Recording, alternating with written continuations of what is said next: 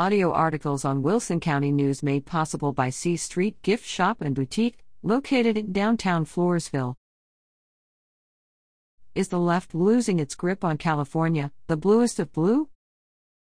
The Democratic Party is rolling out its left wing big guns to go to California to support Governor Gavin Newsom in the recall election scheduled for September 14.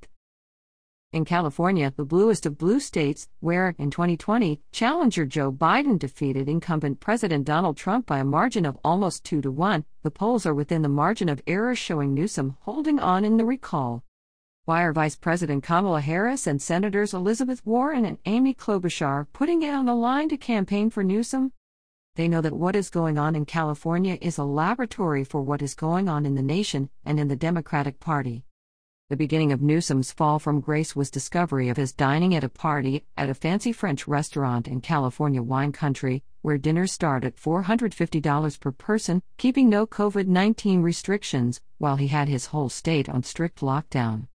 This was more than an embarrassing moment for the governor. And it was more than a graphic picture of political hypocrisy and double standards.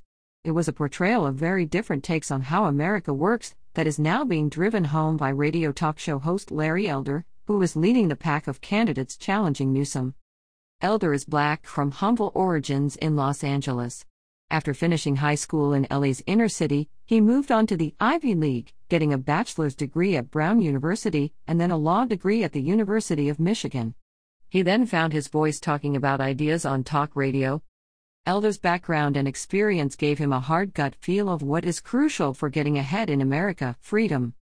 He developed a deep understanding that a free economy is what drives growth and creates jobs and opportunity for those trying to get ahead. He also understands that nowhere is freedom more important than in education, and nowhere is competition more badly needed than in Los Angeles' substandard, union controlled public school system. Newsom represents a Democratic Party that delivers a different picture of reality. It is controlled by progressives, many of whom are wealthy, and the nitty gritty that drives economic growth really doesn't interest them. They are more interested in their own feel good progressive values. Newsom's own career has been driven by support from wealthy California liberals such as Getty Oil Company scion Gordon Getty, who employed Newsom's father.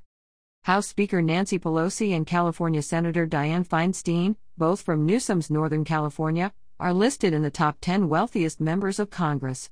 In a Center for Responsive Politics report in 2018, Pelosi showed a net worth of $114.7 million and Feinstein $87.5 million. California is an ethnic minority majority state. In the 2020 presidential election, 49% of California voters were white, compared with 67% nationwide. It could be that California's ethnic minority voters are waking up to the truth that the America that Elder is talking about lower taxes and regulations, free markets, education competition is what they need, rather than the left wing progressivism of rich white liberals the U.S. Supreme Court pushed back against Newsom's move to use COVID 19 as an excuse to shut down churches while giving more latitude to restaurants and hair salons to operate freely. He clamped down on public schools while sending his own kids to operating private schools.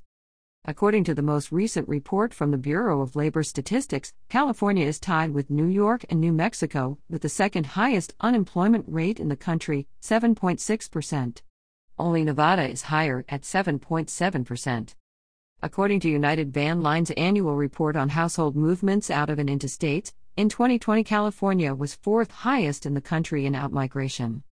In elections last November, Republicans won back four of eight seats they lost in 2018.